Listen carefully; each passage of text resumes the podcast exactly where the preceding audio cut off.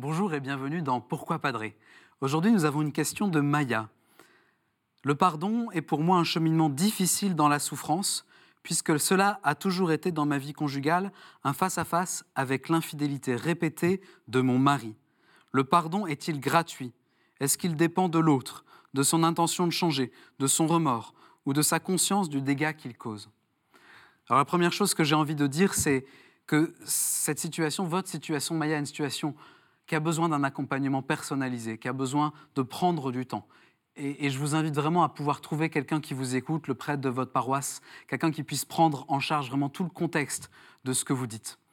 Puis ensuite, j'ai envie de faire la différence effectivement entre deux situations. La situation humaine du pardon qui, quand il y a eu une offense, eh bien, il y a l'offenseur et l'offensé. Et quand les deux personnes ont envie d'avancer, euh, eh ben, l'offenseur demande pardon et l'offensé, avec le temps qu'il faut, dit je te donne mon pardon. Mais il y a aussi toutes ces situations, et donc aussi celle que vous décrivez, qui dit il y a une offense et l'offenseur ne demande pas pardon, ne se rend pas compte qu'il offense, et l'offensé voudrait avancer, entend la parole de Jésus qui invite au pardon et se dit comment faire? Est-ce que je peux pardonner une situation où il n'y a même pas encore eu de cessation de l'offense? J'ai pas de réponse à cette question, j'ai pas de réponse toute faite. Par contre, j'ai remarqué quelque chose, c'est que Jésus, qui parle beaucoup du pardon, il y a une fois dans sa vie où il vit de manière personnelle le pardon. Et donc penchons-nous sur la manière dont il le vit. Jésus sur la croix, et donc il est l'offensé, il a été blessé, Jésus sur la croix, dans l'offense qui n'a pas encore cessé, puisqu'il est en train d'être tué, Jésus prie son Père et dit, Père, pardonne-leur, ils ne savent pas ce qu'ils font.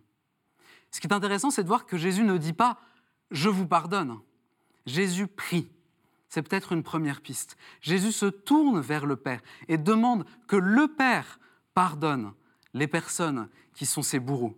Jésus demande que son Père convertisse ceux qui sont en train de faire du mal. Vous voyez, il y a un espace, finalement, dans cette demande du pardon.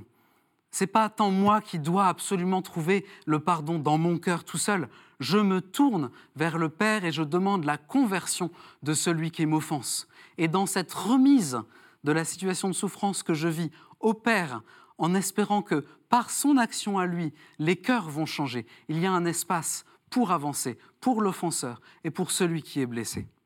Alors merci Maya d'évoquer une question qui est tellement difficile et qui concerne beaucoup de personnes parmi nous. Merci pour cette question. Et vous pouvez en envoyer d'autres, on sera toujours heureux d'y répondre.